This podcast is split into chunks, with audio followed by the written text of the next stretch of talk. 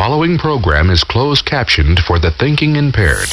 Michael Groff Show. Hello, how come I rich and you not? How come you not sell real estate like I do? How come I sleep with your wife while you at work and then I pee in your toilet and don't flush? And sometimes I open the back part and I pee in there so that when you flush, pee come out. You know why? Cause I'm smart. I'm smart, you stupid. Michael Groff. We're dealing with one sick son of a bitch. Okay, okay, let's try to watch the language. There's children present, huh? That's right. One in ten support Deez Nuts for president. The zip code famous Michael Groff Show. Hey, that's just a regular unattractive guy who's not famous. Michael Groff. If it's a legitimate rape, the female body has ways to try to shut that whole thing down. And you're an idiot. At the tone, the time will be 26 Railroad. The zip code famous Michael Groff Show.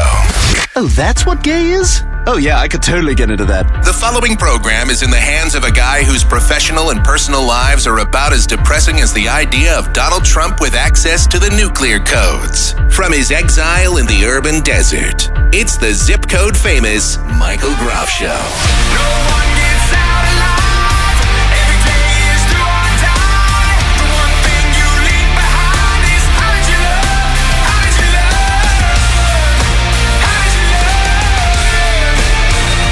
Boldly going where only maybe a few hundred, maybe a thousand, maybe 10,000 people in this business have ever gone before. Yes, it is a special edition of the Zip Code Famous Michael Groff Show. Special in the sense that today marks the beginning of a new chapter. Well, at least a, an experimental chapter of our show. For years, and I don't know why this is, but people have requested and thought it would be a good idea to take this show and expand it. And not only have it be a podcast, an audio broadcast, but also a video broadcast. And today marks the start of the video broadcast era of the Zip Code Famous Michael Groff Show. Yes. Now you get to stare at my ugly mug for whatever reason. I don't know why you'd want to, but you do. You get to stare at me for 60 or 90 minutes or however long we do this show today as I uh, do this show. I don't know why you'd want to watch me press buttons and read off of stuff and stare at monitors way too close because, you know, I am blind and all, and just do what I do and probably pick my nose because I forget that there's a camera here.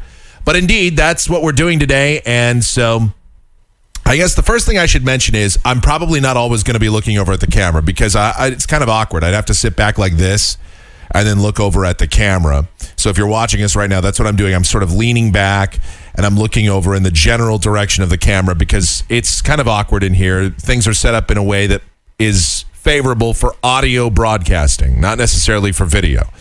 Uh, so there is that. And if you've never seen in here before, you can certainly go over to YouTube. I'm going to post this show over there so you can check it out as well and see how it all works in here. But uh, I've got a lot of keyboards, got a lot of pianos in here. And I don't think we're ever going to incorporate that in the show. I don't know how I'd ever be able to, but uh, there's.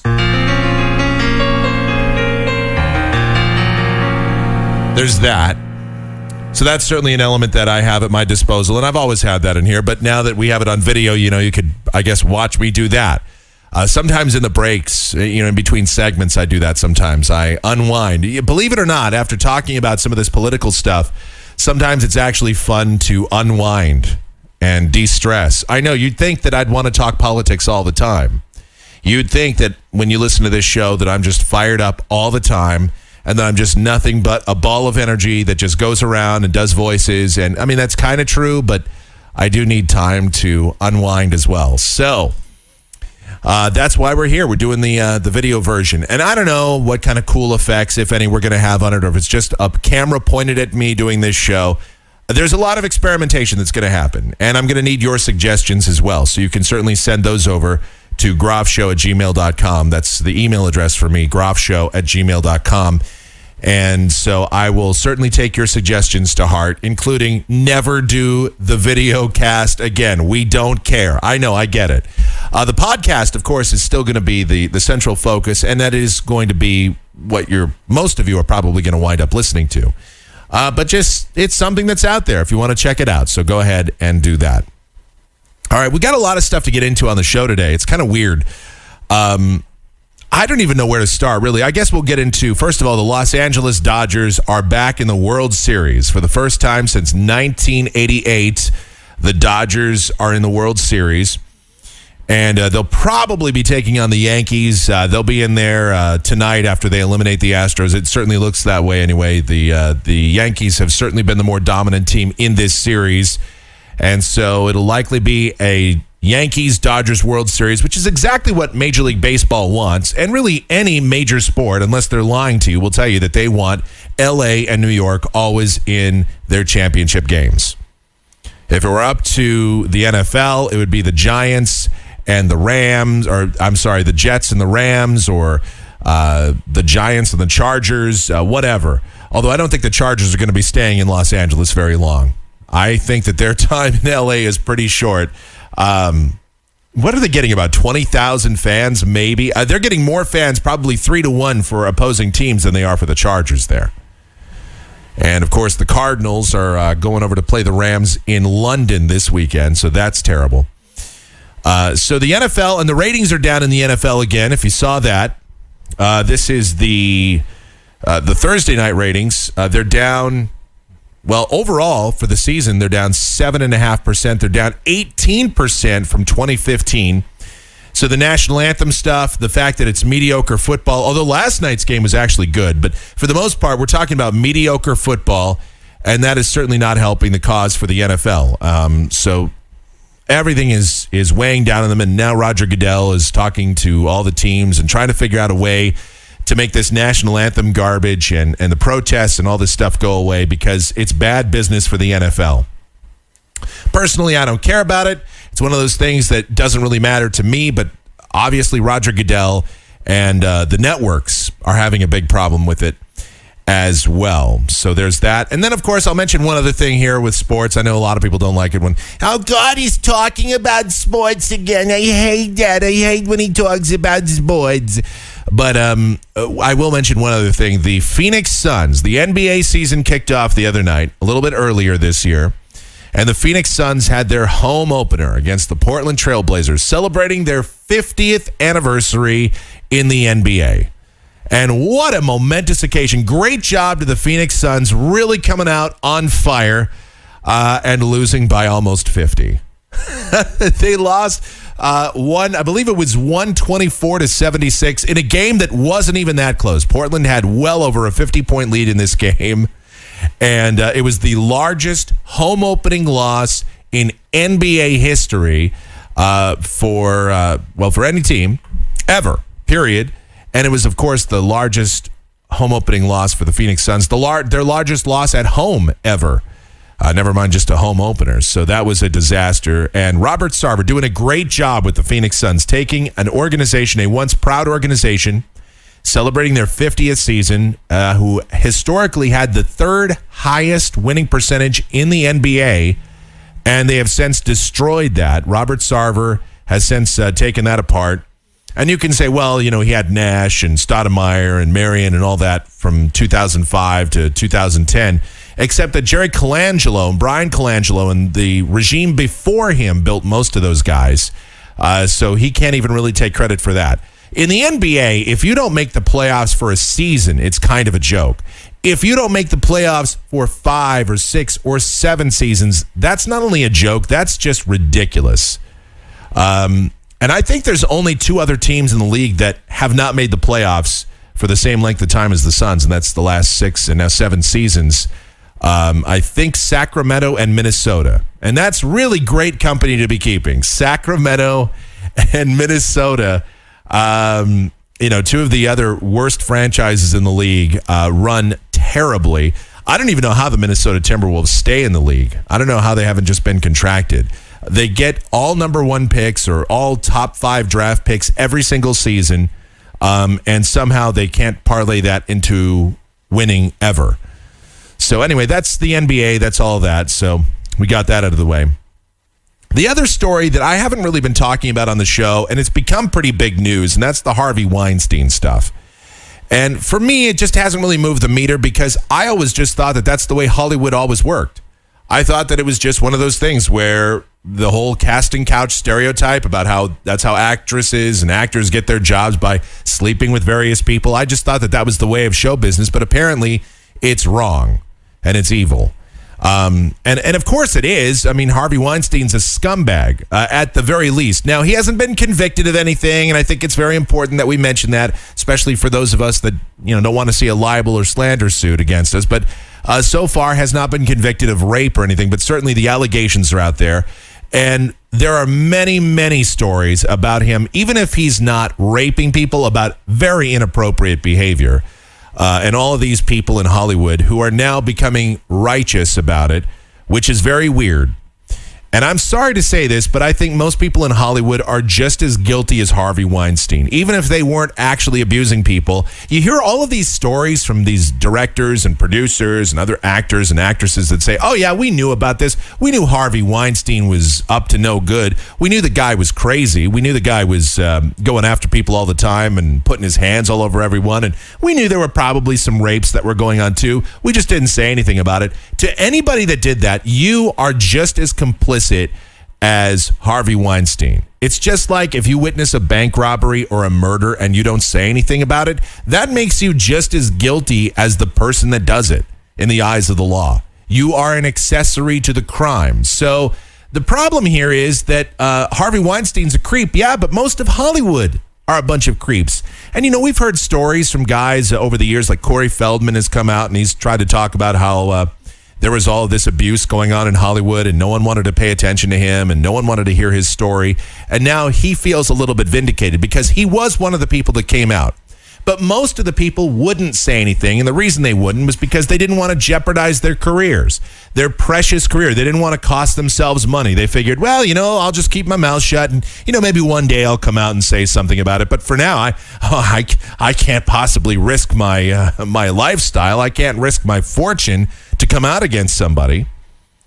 And you hear all these guys, Kevin Smith, I guess he's going to donate some money. Like, there are a few people in all of this that come out looking okay, like Kevin Smith, who says, you know, anything, uh, any project that I had that was associated with this, I'm going to donate money uh, to victims' funds and all this other kind of stuff, uh, you know, these crisis centers and all this.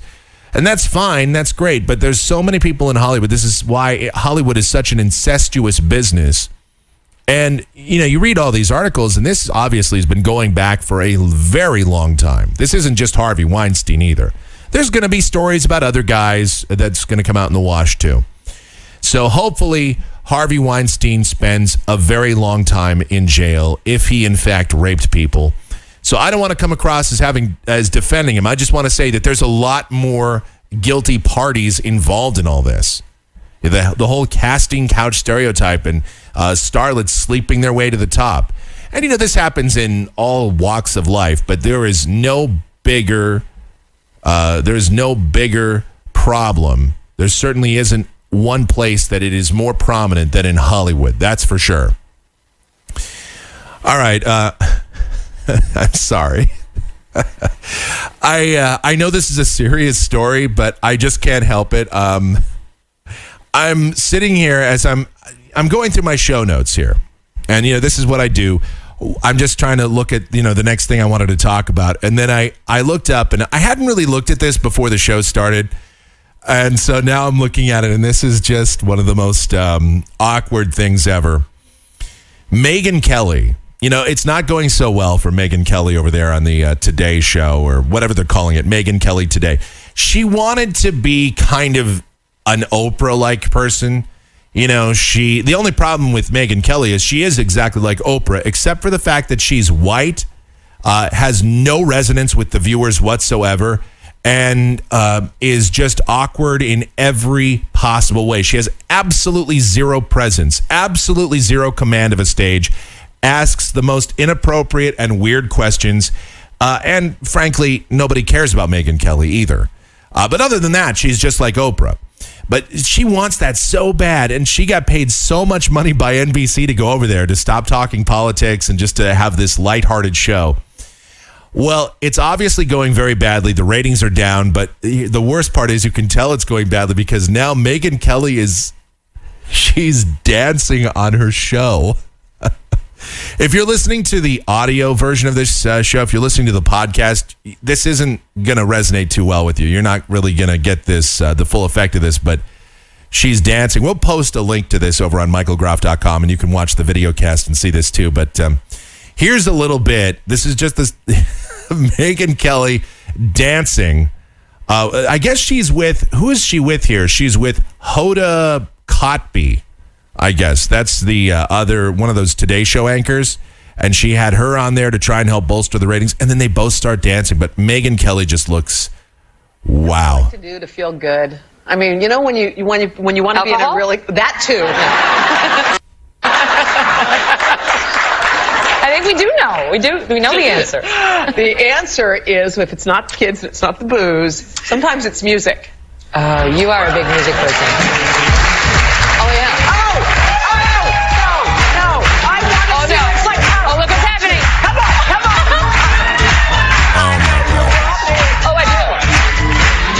At? do.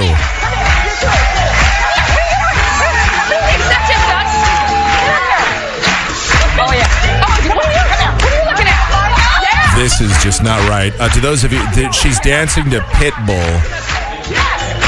and this is, I think that's who that is, Pitbull, and this doesn't even look right.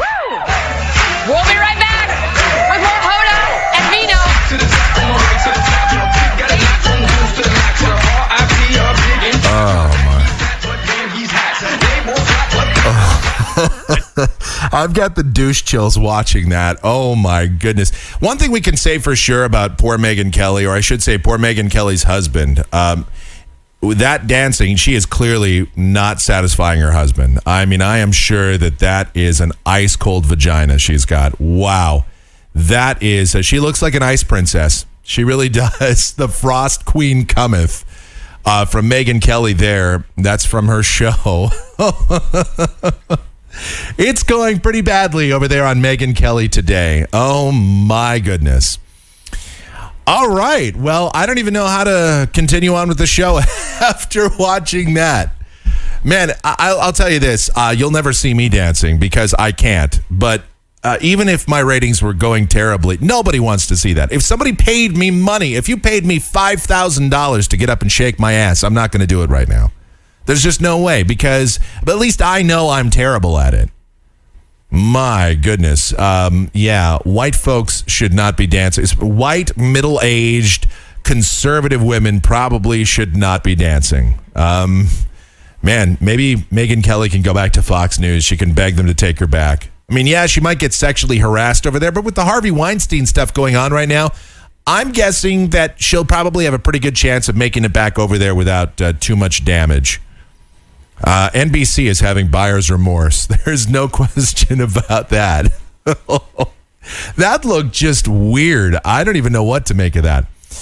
All right, look, we got a lot to get into on the show, but uh, first I got to take a break. I don't even know how I can recover from watching that. Um, all right, we'll be back. It's the zip code famous Michael Groff show. For reasons unknown, you're still listening to the zip code famous Michael Groff Show.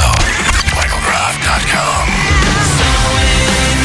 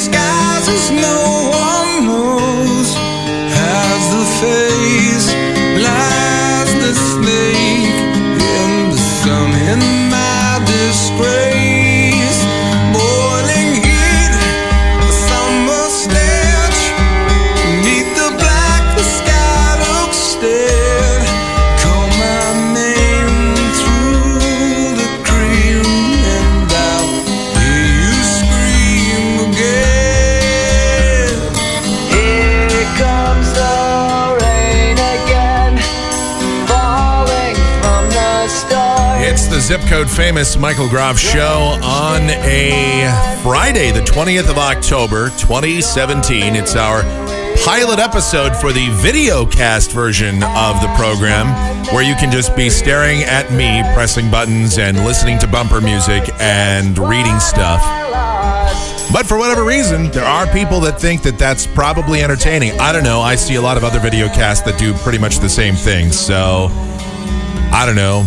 Uh, my podcast is better than anybody else's, so why shouldn't my video cast? I mean, other than the fact that it's got my face on it, what, what I should probably figure out how to do is work uh, the video equipment better, video editing stuff better, and I'll just put someone else's face. I'll put, uh, I don't know, some hot celebrity, somebody that looks better than me, which, you know, is most of them. I'll put, uh, I don't know, who's uh, George Clooney's face on mine? There. You can. Anyway, um, Show at gmail.com. That's our email address. Michael Groff on Twitter. The Michael Groff Show on Facebook. And for everything else Michael Groff related, it's the one and only michaelgroff.com. And while you're there, well, you can listen to previous editions of this program. You can always um, donate to our show. Groffshow at gmail.com is our address on PayPal, or you can do it directly at michaelgroff.com. So it's all there and available to you. And who knows? I guess you can check us out on YouTube and uh, stuff like that also. All right. Um, you know, it's been a rough week for Donald Trump. Guy has not had a, well, been a rough uh, what ten months almost now for Donald Trump. Really, in fact, today what today is uh, the the ninth month anniversary of his time in office. So that's a momentous occasion, I suppose, right? Well, in any event, uh, the Donald did not have a very good week.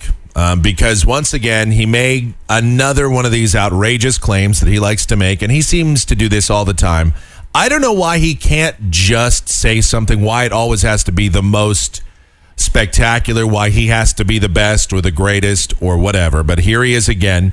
On Monday, he came out and said that uh, pretty much, uh, pretty much none of the other presidents before me uh, would call every single family member of a fallen soldier. I'm the only one that does that. Really, I'm the huge one here. I'm tremendous for doing it.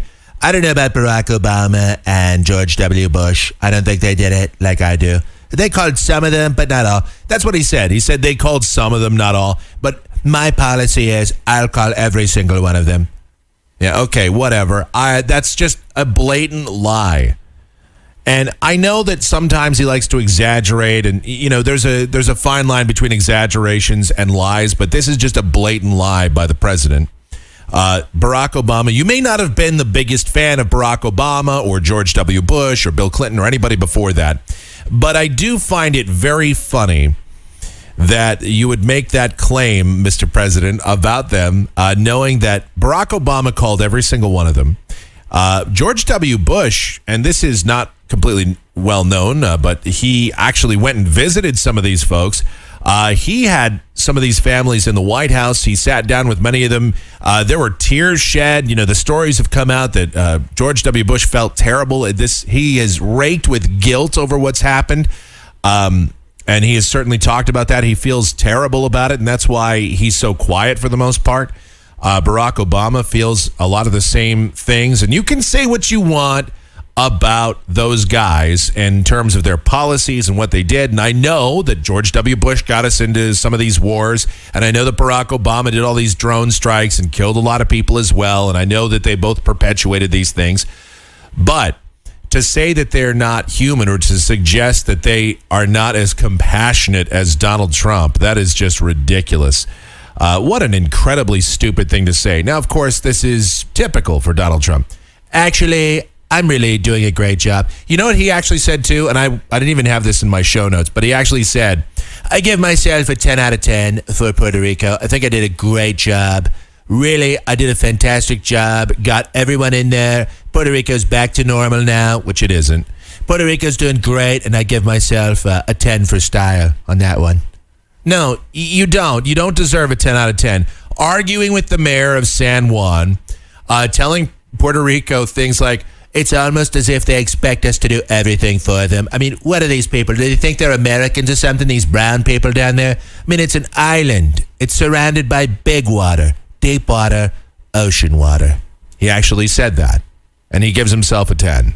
10 out of 10. He probably gives himself an A plus. I do give myself an A plus, actually.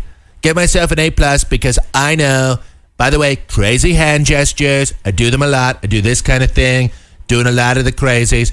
The reason I give myself an A plus is because, uh, look, uh, no other president has faced the scrutiny. No other president has faced the pressure that I have. So I'm doing a great job. It's very obvious. So that is uh, that's part of his bad week. And then uh, you know the the healthcare thing. Of course, that didn't go through, but he is probably going to get his uh, tax cut plan pushed through. Uh, Rand Paul says that he's all in on it, even though Rand Paul did vote against the latest budget resolution because, uh, among other things, uh, it creates um, yet more debt. But so does the tax cut plan, which Rand Paul is all in on. I don't know. I can't figure out Rand Paul, and I can't figure out these Republicans. But, you know, they came in there um, for years. The crusade by the Republicans was against the Obama administration because under Barack Obama, the national debt doubled. That's just a fact. It did. Uh, it went from about 10 trillion to almost 20 trillion. Under the Bush administration, the debt doubled. So we went from about 5 trillion to about 10 trillion. So under the two previous administrations, the debt doubled each time. And Donald Trump, rightfully so, and others criticized Barack Obama, criticized George Bush, and said that, you know, when I get my turn in office, uh, when I get in there, we're going to reduce the debt. It's going to be gone. Uh, it's going to be, by the, by the time I'm done, it's going to be completely gone. We're going to be operating at a surplus. Yeah, okay. And, and here's how that's working out so far. Uh, the latest budget uh, resolution, of course, will increase spending, and with the tax cuts in play in place, uh, according to everything that I have read, uh, this is going to increase the deficit by about 1.5 trillion dollars. So that's just more money that we're tacking on to the debt um, because of tax cuts. And I'm not against tax cuts. Don't get me wrong. I think there are we need incentives to keep businesses operating here in the United States. And I'm all for tax cuts on certain people, but uh, there comes a point where you're going to have to tighten your belt and you're going to have to. How about cutting the spending? You know, if you're going to have tax cuts, you got to cut spending as well. And we're not cutting spending. We have a, a bloated military budget. Uh, we have, uh, well, we have a bloated budget on everything. But the military budget uh, c- comprises uh, over 40, I believe it's 42 or 43% of our overall budget is the military. And the military, you know, all of those um, all of those ground troops that we need so that, you know, we can go and invade other countries or whatever it is that we're doing with them. I don't I don't get the the giant military budget that we have. I've never understood that, but it's something that we've got and we're not going to be getting rid of that anytime soon. Uh, and spending cuts are not something that's going to be happening anytime soon either. Uh, so the Republicans who railed against Barack Obama for debt spending, deficit spending, they're doing the exact same thing. That's something that you need to know. Uh, so that that's how Trump is going right now. But he is probably going to get the tax cut thing uh, passed. Um, he says uh, he even tweeted out how I have zero Democrat support, but I'm still going to get it done. Rand Paul is on board, so look, there's going to be some sweeping changes in Congress. I think in 2018. Uh, it is very likely that we will see a shift toward the Democrats. Then, you know, it's the usual pendulum effect. And then people will get tired of the Democrats in a few years and we'll go back to the Republicans because, for whatever reason, this country is obsessed with the two parties and not giving anybody else a chance. And as you can see, I mean, Donald Trump, I guess, is somebody different. I guess we gave somebody different a chance, and that's the direction it's going.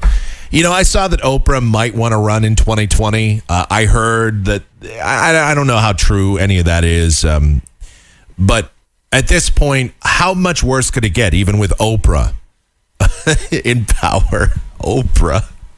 Why not? We'll put Megyn Kelly in there next. sure. Uh, all right. There's uh, racial diversity right there.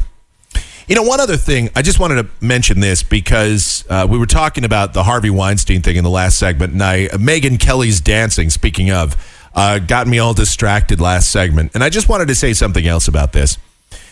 You know, it is a weird double standard. It's a weird hypocrisy that Hollywood has with regard to Harvey Weinstein and all this stuff. Nobody said anything about Bill Cosby. All of those years that Bill Cosby was going around uh, raping various women, and and it, there's no doubt. I mean, with the sheer volume of women that have come forward to accuse Bill Cosby, there's no doubt that at least, even if half, even if a third of them are true, it is outrageous. Even if one's true, it's outrageous. But I mean, a third or half of the number that came forward, that would be what, 30 people? Half of them? I, I think there was at least 60 women that came forward. I don't know. Whatever. Uh, that's outrageous. And Hollywood basically just said, ah, you know, they sort of were squeamish about the topic, but nobody ever really dealt with it directly. I know a couple of these networks uh, have taken the Bill Cosby show, the Cosby show, out of the rotation. Um, but it wasn't that long ago. Maybe it was a month ago. I was flipping around the channels and I saw it. And it's so weird now when you see the Cosby show and he's just there. Claire, get Theo down here. And you know, you're just seeing him and you're wondering, all right, now bring me my rape drugs. you know, you're just waiting for that. That's going to happen. I mean, it's like you just wonder what happened to Offset. It's time for a little bit of 90 nights here, Lisa Bonet. I mean, it's, I don't get the whole turning a blind eye to that. Roman Polanski, another guy who was uh, getting with underage kids, but Hollywood loved him. Woody Allen, another guy, he slept with his own stepdaughter who was what, 16 at the time? But everyone talks about how brilliant a director Woody Allen is. Oh, Woody Allen is brilliant. You can't say anything bad about Woody Allen. The guy is uh, the guy's a legend in this business. Don't say anything bad about Woody Allen. Well, so there's all of this stuff going on, and and and then of course Bill Clinton. Let's not forget we had a president of the United States. speaking of guys that like to grab women by the pussy, because that's who we have in office now. Yeah, I like to grab women by the puss, but I learned from the best. Learned from Bill Clinton. Hollywood was uh, embraced Bill Clinton. A lot of those guys, the liberal elite over there in Hollywood, they loved Bill Clinton. And he did the same kind of stuff.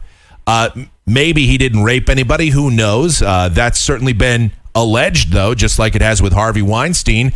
Bill Clinton, there's no doubt that he cheated on his wife. We all know what he did with Monica. We know what he did with Gennifer Flowers. We know what he did with, um, uh, what was that other chick's name? Uh, Paula Jones. And, and then there were many others, too, but those were the big names.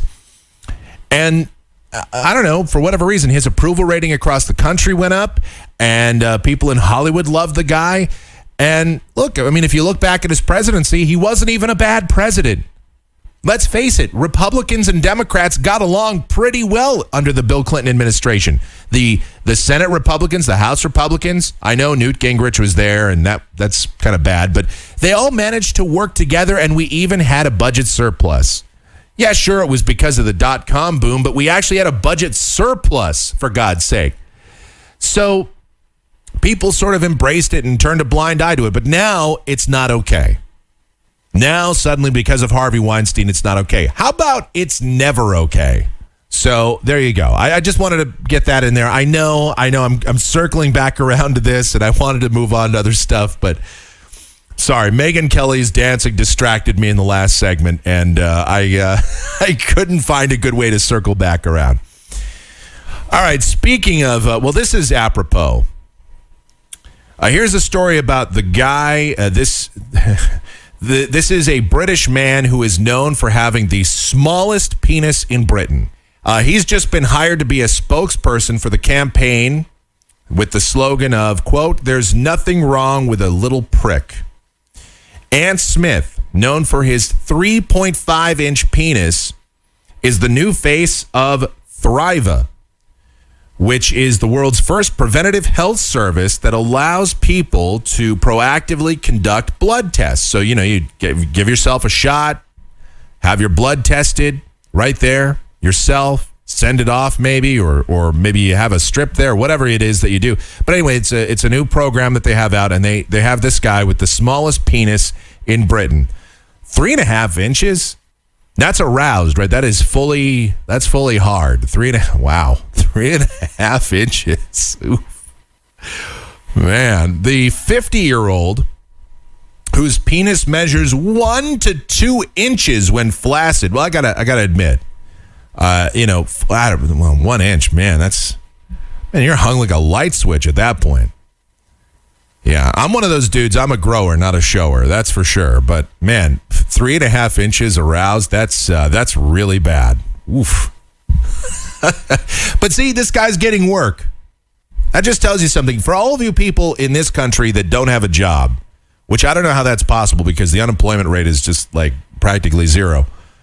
This guy, a, a guy with a tiny dick, has work. All right. So things are obviously going pretty well in Britain. Things, despite Brexit, and things are obviously going pretty well here in the United States. Guys with tiny weens are getting jobs. Here's here's the part that I like about this story, though. Well, there's two parts here. Number one, this guy has written what he what is called the Small Penis Bible, which talks about life with a shorter than average member, using comedic anecdotes and real life stories. Look, at least the guy's embracing it. Yeah, the guy is just like, listen, I got a, I got a small one, and uh, you know what? I'm making the most of it. See, I mean, the guy, it's not. Uh, what is it? It's not the size of the dinghy; it's the motion of the ocean. I don't know. But the best part of this story is uh, this dude, Ant Smith. It says here, and this is, I'm just going to read this verbatim. Mr. Smith, who lives with his wife, Christine, in East London, said, quote, this campaign with Thriva is the perfect way to spread the word about preventative health. Yeah, blah, blah, blah, blah. He has a wife. So this guy may have a tiny unit, but he's he's got a wife.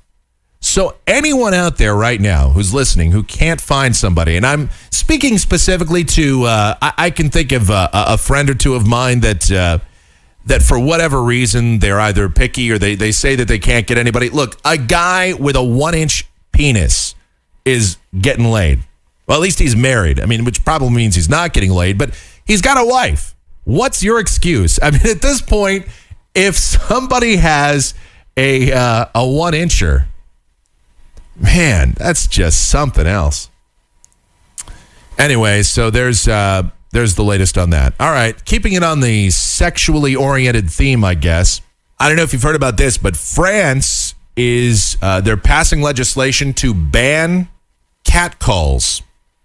Now, to those of you who might be about 30 years or under listening to this show, catcalls are where you uh, you make noises or you call out or you whistle at passing females. Uh, this is something that I've never seen it here in Phoenix. Uh, I've heard about. I've seen it in a couple of places. I've seen it in Las Vegas a couple of times. Catcalls and stuff. You hear about it most prominently in New York. Construction workers do it when females are passing by. They um they do their cat calls. They're like, hey, baby, I'd like to get some of that. Or they just whistle or they say whatever crude things. Sometimes it's not even crude. Sometimes it's just like, hey, looking good, you know, or something like that, you know. So, um, but France is saying enough is enough, and they're they're going to issue a fine for people that engage in cat calls. I don't know, I, and maybe I'm wrong about this. And I've I, obviously I've never known what it's like to live as a woman. So, but to me, I tell you what, I would be, I would feel great if I was walking down the street. I don't care what the chick looked like. I don't care if she was hideous or if she was a perfect ten or anywhere in between. I don't care if she looked like Rosie O'Donnell or Scarlett Johansson if they whistled at me, if they said some, hey, nut, that ass, or something like that, I would think, oh my God, I'd be beaming the rest of the day. If somebody looked at me and was able to muster it up to, to at catcall and say something about me and my appearance that's positive, uh, I don't know. I mean, yeah, obviously, if these guys are, are saying that they want to, ra- yeah, I'm going to throw you down in the back alley tonight, you know, something like that, that would be inappropriate. And if they follow you around or if they threaten you, then yes, obviously that's inappropriate. There's laws against that, of course. But I'm, what I'm talking about is, man, I don't know, but I'm telling you, if I if I if somebody was hitting on me or catcalling me while I'm walking down the street, I would look at it as a compliment. And I think a lot of these ladies that get upset about it, Uh, you know, it's easy to get upset about these things and get outraged about it and think that it's disgusting when some gross guy or some construction worker or some whatever hits on you. But then you you turn 35 and 40 and 45 and 50 and suddenly those catcalls disappear and nobody even notices that you're walking by. I, I don't know. Maybe again, I've never lived as a woman, so I guess my perspective on it is probably way off. But I'm telling you, man, if you somebody ever looked at me, you know, I, I remember we talked about this once years ago.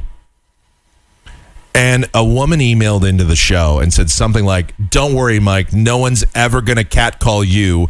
You are on your best day a five. So it's not going to happen. And I thought to myself, you know, a five. Man, I, I actually felt pretty good about that because to me, I'm about a three, three and a half uh, on a really good day. If I really spruce myself up, if I put on some nice clothes, um, you know, maybe if I lost about 20 pounds, I could probably be about a three and a half, maybe a 3.75. I wouldn't go as high as a four. A five, I, I'm telling you, I went out with my friends for dinner that night, and I said, you know what? One of my uh, listeners emailed in, some some chick emailed in and said I was a five. And my friends looked at me like, oh, I'm sorry, man. I'm like, are you kidding? Feeling great. A five. It's like the it's like the best news I ever had delivered to me. So I don't know. cat calls to me, they wouldn't bother me at all.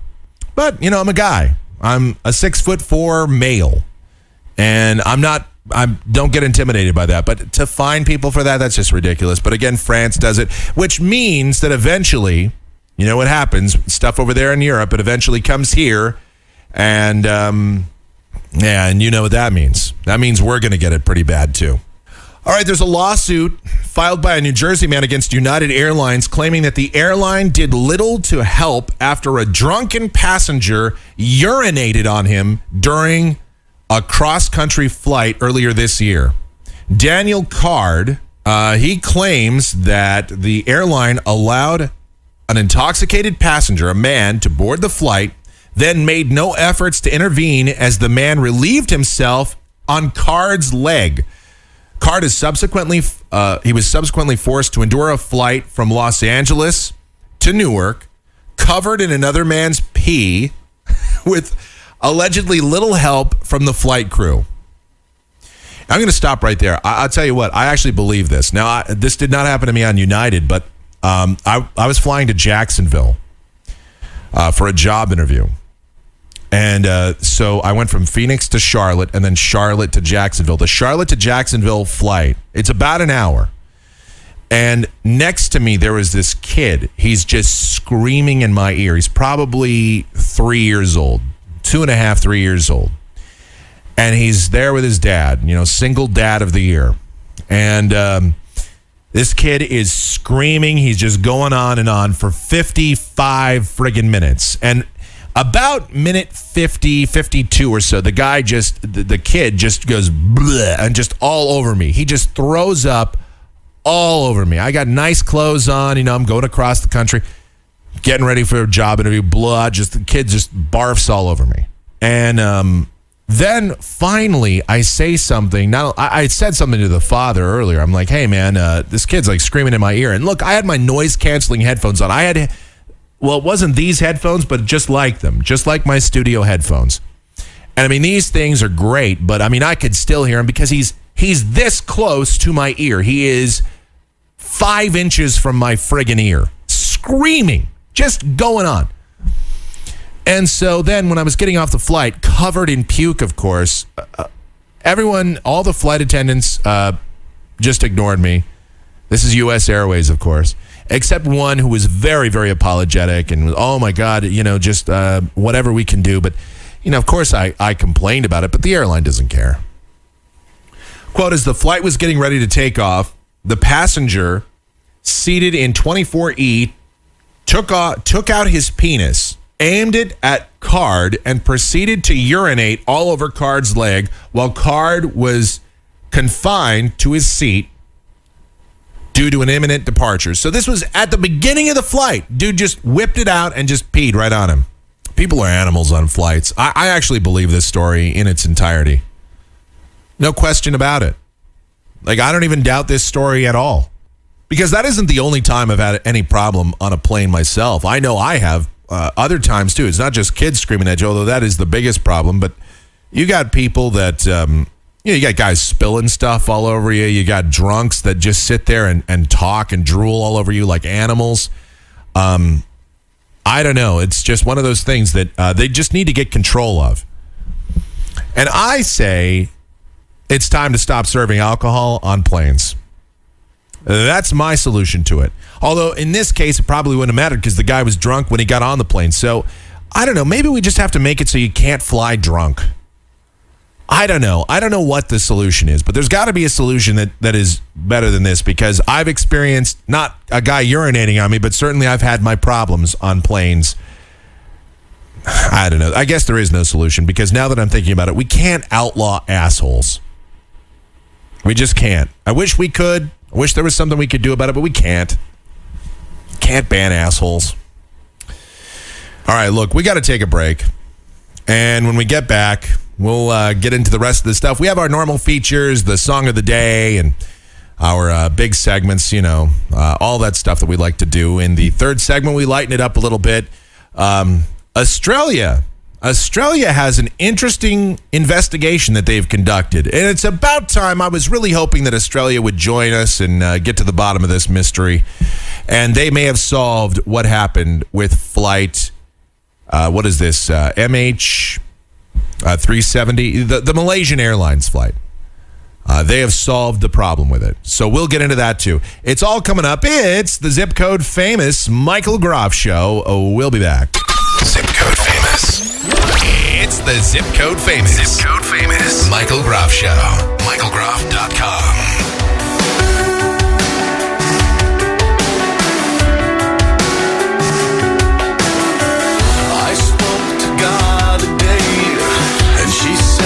she's ashamed.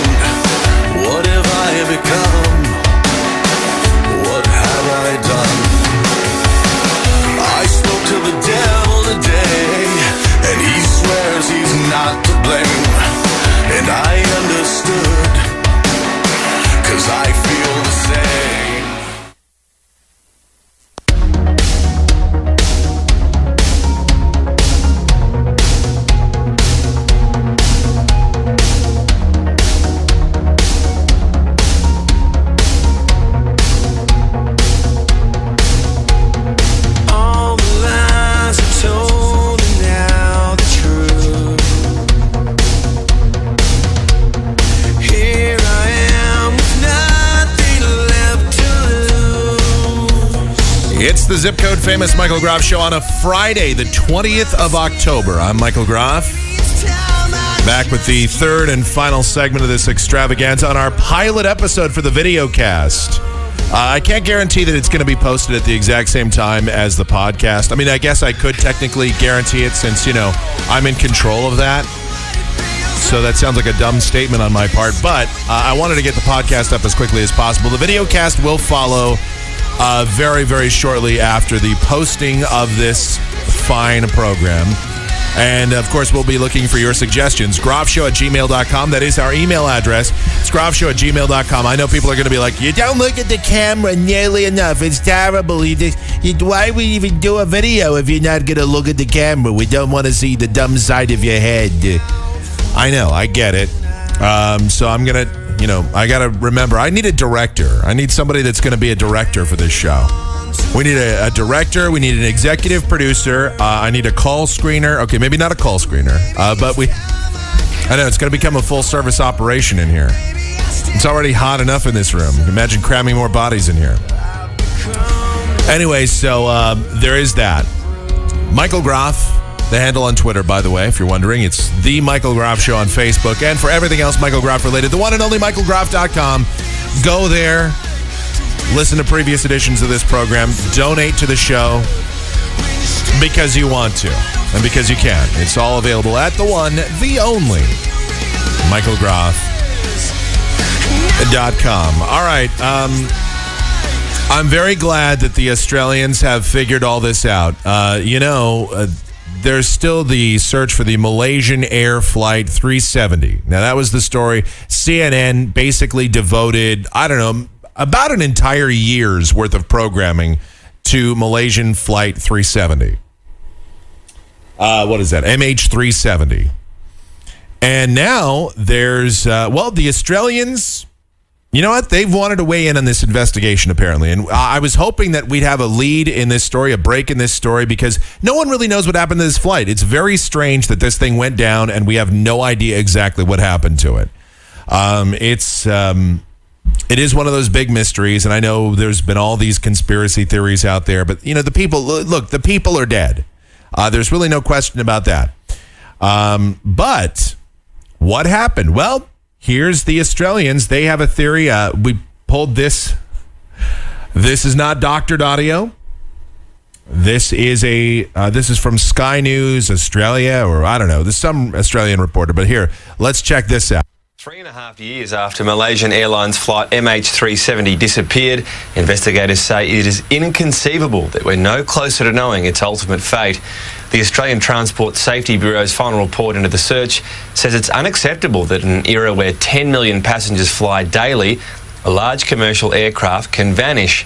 But the report says new studies in the past 12 months have identified the plane's most likely location. MH370 disappeared on the 8th of March 2014 with 239 people on board. Wow, that was a useful report. It's unacceptable that this disappeared, mates. Look, mates, it's unacceptable what happened to this flight. Uh, that's what the uh, Australian Transportation Board and their report has concluded, and that's it. So you got to do something about that. Uh, thanks. Thanks, Australia. Uh, so they basically told us nothing new. Uh, we have an idea, roughly, uh, in the general vicinity of where this plane went down. Yeah, everybody else does too. We we knew that about three three and a half years ago. Yeah, but did you know that it's unacceptable? Um, no. You know what? Thank God for you telling us that it was unacceptable that this plane went down. You can't make this up. Uh, that's when I was doing show prep. I ran across that. I was like, "Oh, this could be a new development, a new story in the whole uh, MH370 case." And you know, th- this is a thing we'd heard so much about it for a year, but we had no new information. Like CNN basically was breaking in every day. Uh, CNN news update: the folks aboard MH370 still dead. The plane is still missing. We have no idea what happened. And then they brought on some of these guys that gave us these whacked out conspiracy theories as to what happened. We had anything from and literally CNN would bring on anybody to talk about it. They were as obsessed with that as Greta Van Susteren was with Natalee Holloway. This was literally what CNN devoted an entire year, one full year of broadcasting to tell you. And so they were bringing on these experts that literally were telling us anything from aliens abducted the people to the fact that they could be on an island a la Lost. I mean, they were basically telling you anything you wanted to hear, and they had all these different experts on there to tell you this stuff. And this was going on regularly. And now I, I said, "Oh, so I'm doing show prep today, and I came across this, and I was like, well, this this has got to be." This has got to be new. Now, maybe I missed something in this, and you know, because sometimes I am quick to jump to a conclusion. So let me play this back again because maybe I missed something in this. Here we go. Three and a half years after Malaysian Airlines flight MH370 disappeared, investigators say it is inconceivable that we're no closer to knowing its ultimate fate. So they're saying it's inconceivable that we're no closer to knowing its ultimate fate. Uh, no, it's pretty conceivable because we're not. The Australian Transport Safety Bureau's final report into the search says it's unacceptable that in an era where 10 million passengers fly daily, a large commercial aircraft can vanish. But the report says new studies mate. in the past 12 months have identified the plane's most likely location. MH370 disappeared on the 8th of March 2014 with 239 people on board. Nope, I didn't miss any details, and apparently neither did the Austra- the folks in Australia. Good job, Australia. oh my God, you guys really nailed it. All right, let's uh, let's do this. Let's get to the song of the day. The zip code famous Michael Groff Show. Song of the day. All right, uh, some time ago, uh, I was listening to the radio. There's a little bit of a build up here to this story. Some time ago, I was listening to the radio, and I uh, I heard the song "Money for Nothing" by the Dire Straits come on. And you know, I've heard the song many, many times, hundreds of times since the '80s, and you know, it's a good song. Uh, and of course, now because we're in the politically correct era that we are, uh, they play the edited version. And because apparently it is wrong to say the word faggot, but that is what is in the song. Meanwhile, we play a bunch of these rap songs. We hear that Kanye West song where he says, uh, uh, you know, I ain't saying she a gold digger, but she ain't messing with no broke nigga. You know, he says that. That's okay. The word nigga is okay. Uh, the word faggot is apparently not. A one a racial pejorative is okay. A a sexual preference pejorative, even though it wasn't necessarily used in that context in the song. If you actually listen to it, uh, apparently that is uh, that is not okay. But I um, I just said, you know what? maybe I'm wrong about this. Maybe this is something that I'm I'm just behind the times about. And you know, I hear the radio stations they play the edited version now, uh, where they just take the verse out completely. They don't even edit out the word. They just edit out the entire verse. So I guess for the song of the day, I think it's only appropriate that I play the. Well, I'm not going to play the eight minute version. I'm not going to play the album cut, but I'm going to play what was the original radio cut, where they don't edit out any verses. So um, here you go. Dire Straits. It's a great song. Money for Nothing. And it's right here, the zip code famous Michael Groff Show.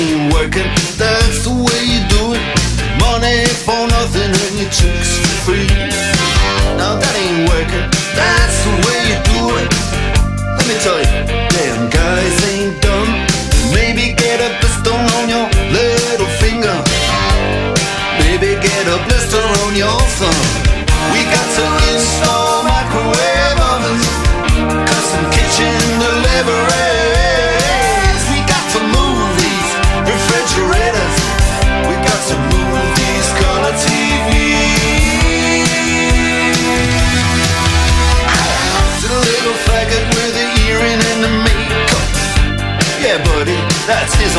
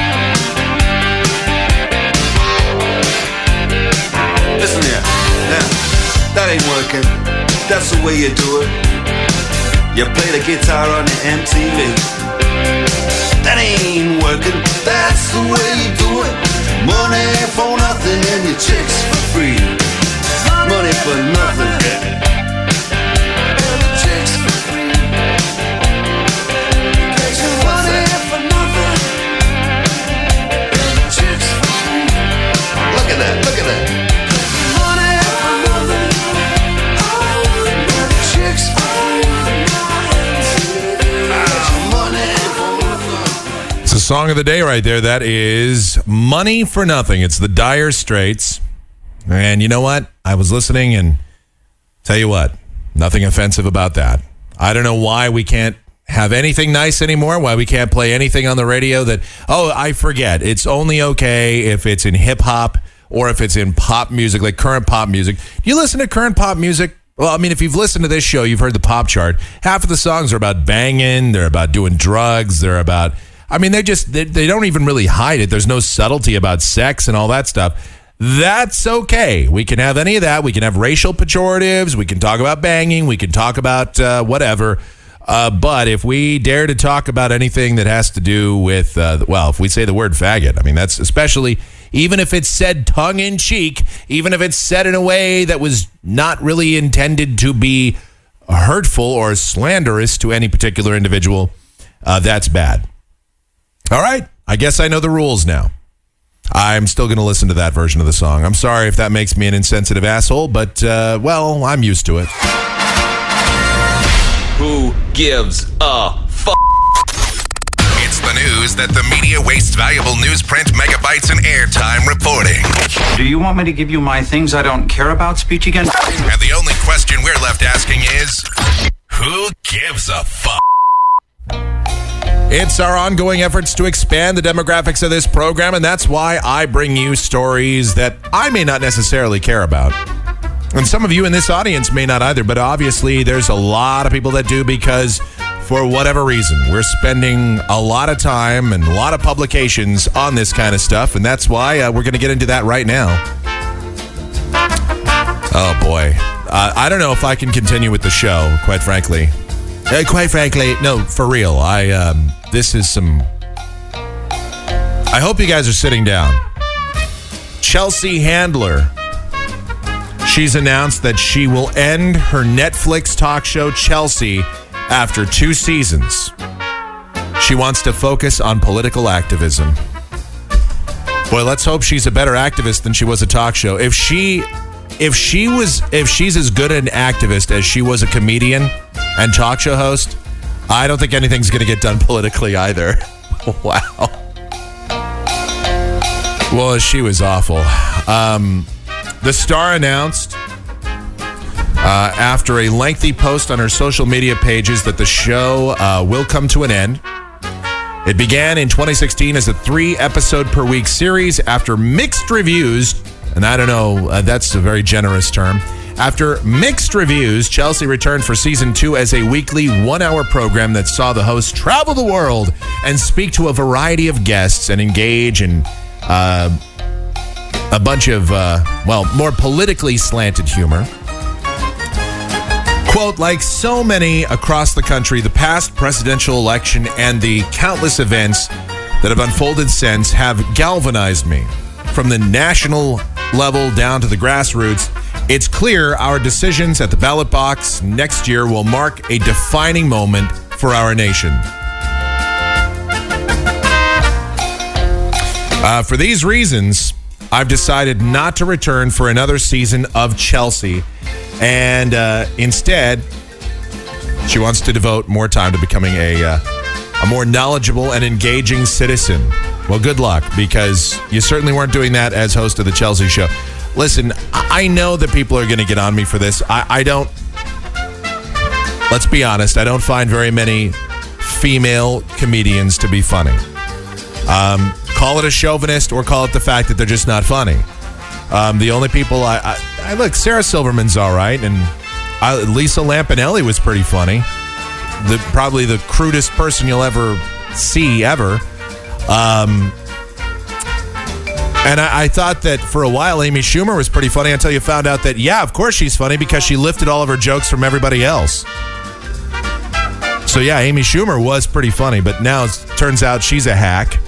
And Chelsea Handler's a hack. And I, I honestly gave her show a chance. And I have people that are close to me, and I've had people that have emailed me over the years. Oh, yeah, she's, she's great. Chelsea Handler's great.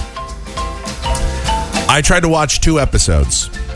I honestly made a go of it, and I just couldn't get through it. I just don't. And then when I saw she made a comment about Melania Trump uh, last year, and she talked about how Melania's um, English is poor, and she made fun of her accent and all this. And I thought, well, Melania Trump speaks five languages, and you barely speak one, and you certainly don't speak the language of comedy. So I hope your political activism gives you at least the knowledge that Melania Trump is smarter than you. You may not think she is because her name ends with Trump and she did marry Donald Trump, which certainly is not a feather in her cap. Uh, but honestly, she's smarter than you are and probably more politically active than you are as well. I'm sorry, Chelsea Handler just always touches off a nerve with me. I, I just don't find her to be engaging or funny or I always ask people too, tell me one bit that she's done that's been great. And no one can ever just do that. So there you go. Uh, Jeopardy. Well, you know the, the guy Austin Rogers that was on there, he was winning some money for a while. Uh, he got booted off by uh, Scarlett Sims. Was that her name?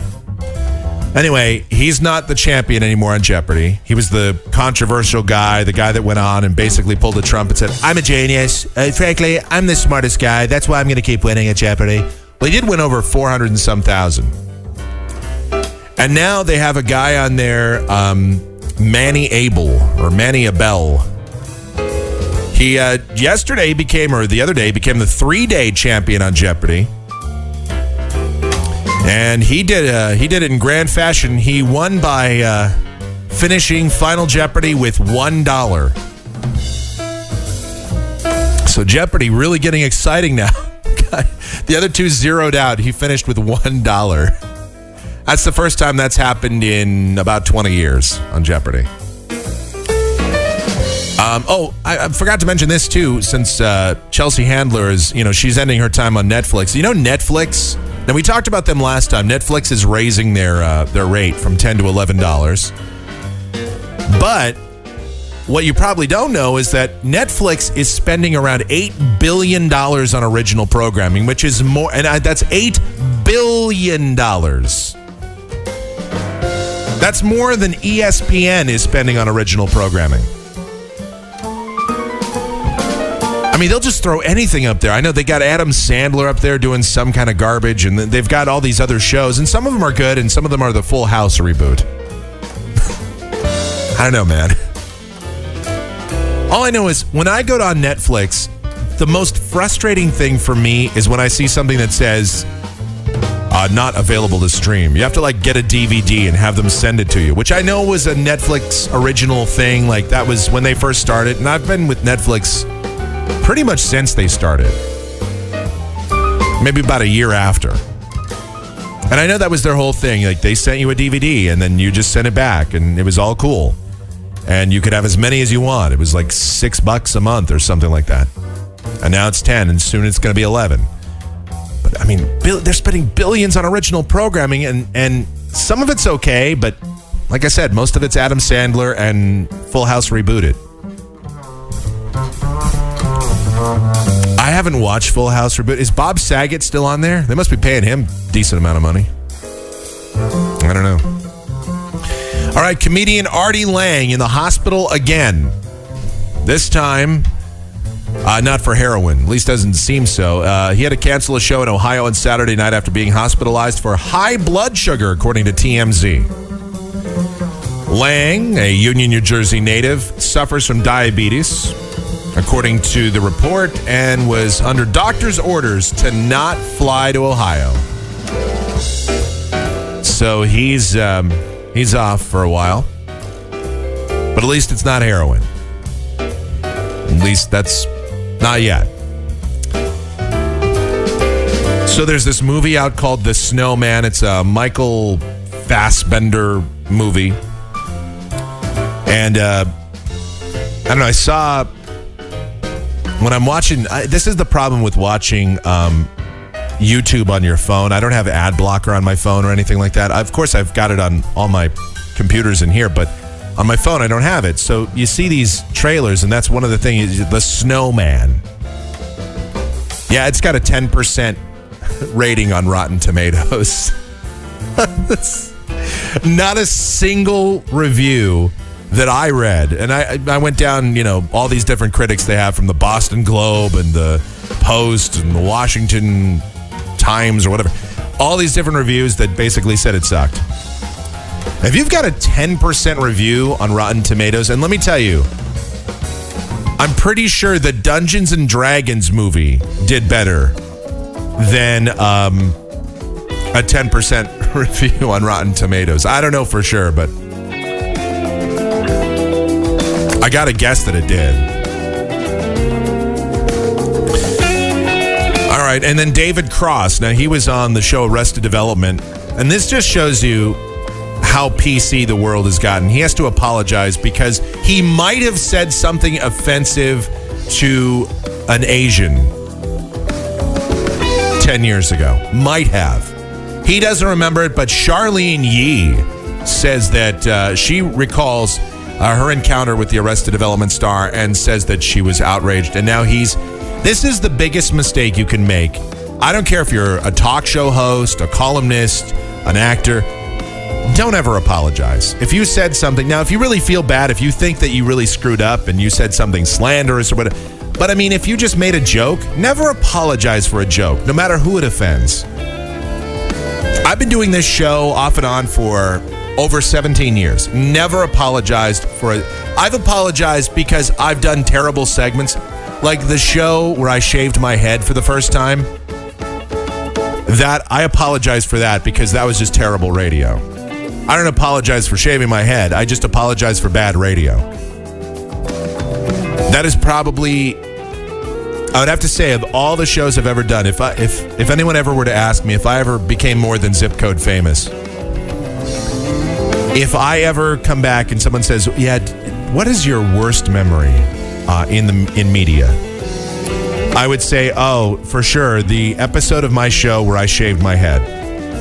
That is bar none, far and away, the biggest mistake I ever made doing this show." So let that be a lesson. Never do because to those of you who uh, probably most of you in this audience never heard that. That was way back in 2001. I said if the Arizona Diamondbacks won the World Series, I would shave my head. They won the World Series. I shaved my head on the air. Why not? So um, I had someone else do it. I didn't do it myself back then. That was another big mistake. I should have just done it myself. But I, I managed to get everything set up in my backyard. I um, I was out there. I had it all mic'd up and everything. And this thing was uh, this chick that was shaving my head. Cut. She cut my ear. Uh, right. If you're watching on the video cast, it's like right, right here, right on this this part of the ear, this little tiny bit of skin, and that just does not stop bleeding. It didn't hurt too bad, but I could feel. I mean, just blood is going everywhere. I mean, luckily the shave was that part was a success, but it took way too long. She took forever to do it. This was a, a friend of a, of my girlfriend at the time, and this was, I will say, uh, the worst, the worst show I've ever done by far. Some shows I, I try to forget. That's one I could never forget. so anyway, the bottom line is though, if you say something on the air, don't ever apologize for it. That's just admitting guilt. Anyway, the guy apparently, this uh, David Cross, apparently said something like ching chong ching chong about Asians, and for some, I don't know what the context was. I guess we're just not allowed to tell any jokes anymore. Someone's going to have to send me a memo so I can just read it on the air. Okay. Uh, these are the things I'm not allowed to say anymore. Uh, these this is an official declaration from the Bureau of Ethical Standards for Broadcasting. Yeah, not allowed to say this list of words and these references. And I'm not allowed to offend uh, because this will offend the following groups. That's so stupid that we have to have this kind of a silly bunch of standards. Uh, Taco Bell. Taco Bell is unveiling a new product.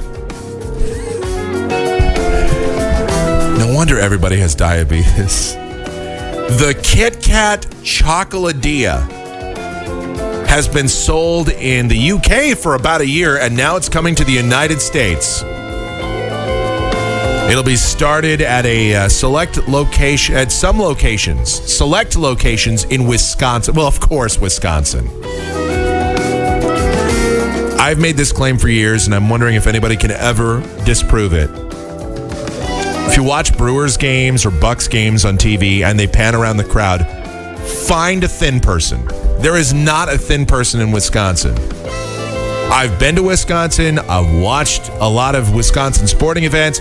Not a single thin person exists in Wisconsin. And I understand why. Look, uh, half the year it's it's unlivable outside. It's cold as hell.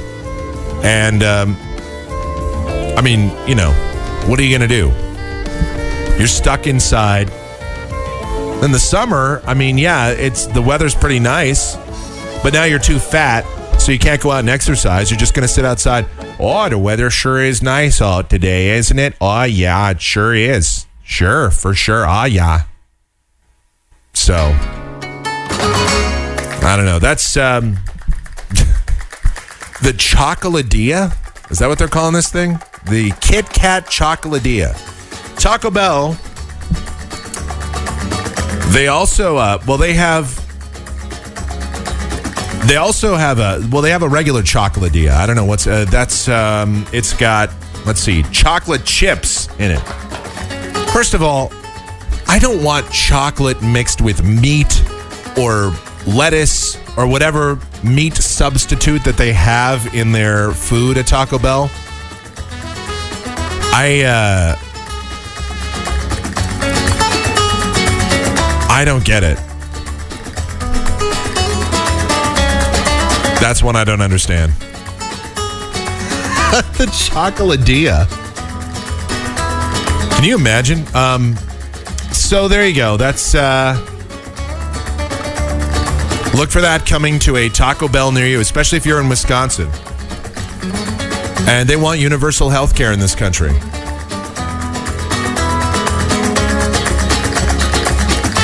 you imagine what happens when we have universal health care? I mean, like true universal health care, because we will eventually. Do you know what the medical expenses are going to be on all these fatties? And then believe me, I can say this because I'm a fat guy myself. Okay, I'm not exactly. I could stand to lose some weight. So this is not. Um, I know people are going to say, "How dare you?" But uh, the rules are. Remember, if you're of a certain group, you can make fun of people in that group. Like I can make fun of blind people or other disabled people because I'm a disabled person. Uh, I can make fun of white people because I'm white, and I can make fun of fat people because I'm fat. Maybe I'm not morbidly obese, uh, but I'm certainly fat enough that I can make fun of other fat people. Uh, that's the rule. And so when we have universal health care and everybody is um, paying for everybody else, and this country goes broke because everybody has diabetes or heart disease or all the other complications that come with being a fat ass. What are we going to do? We can look at Taco Bell.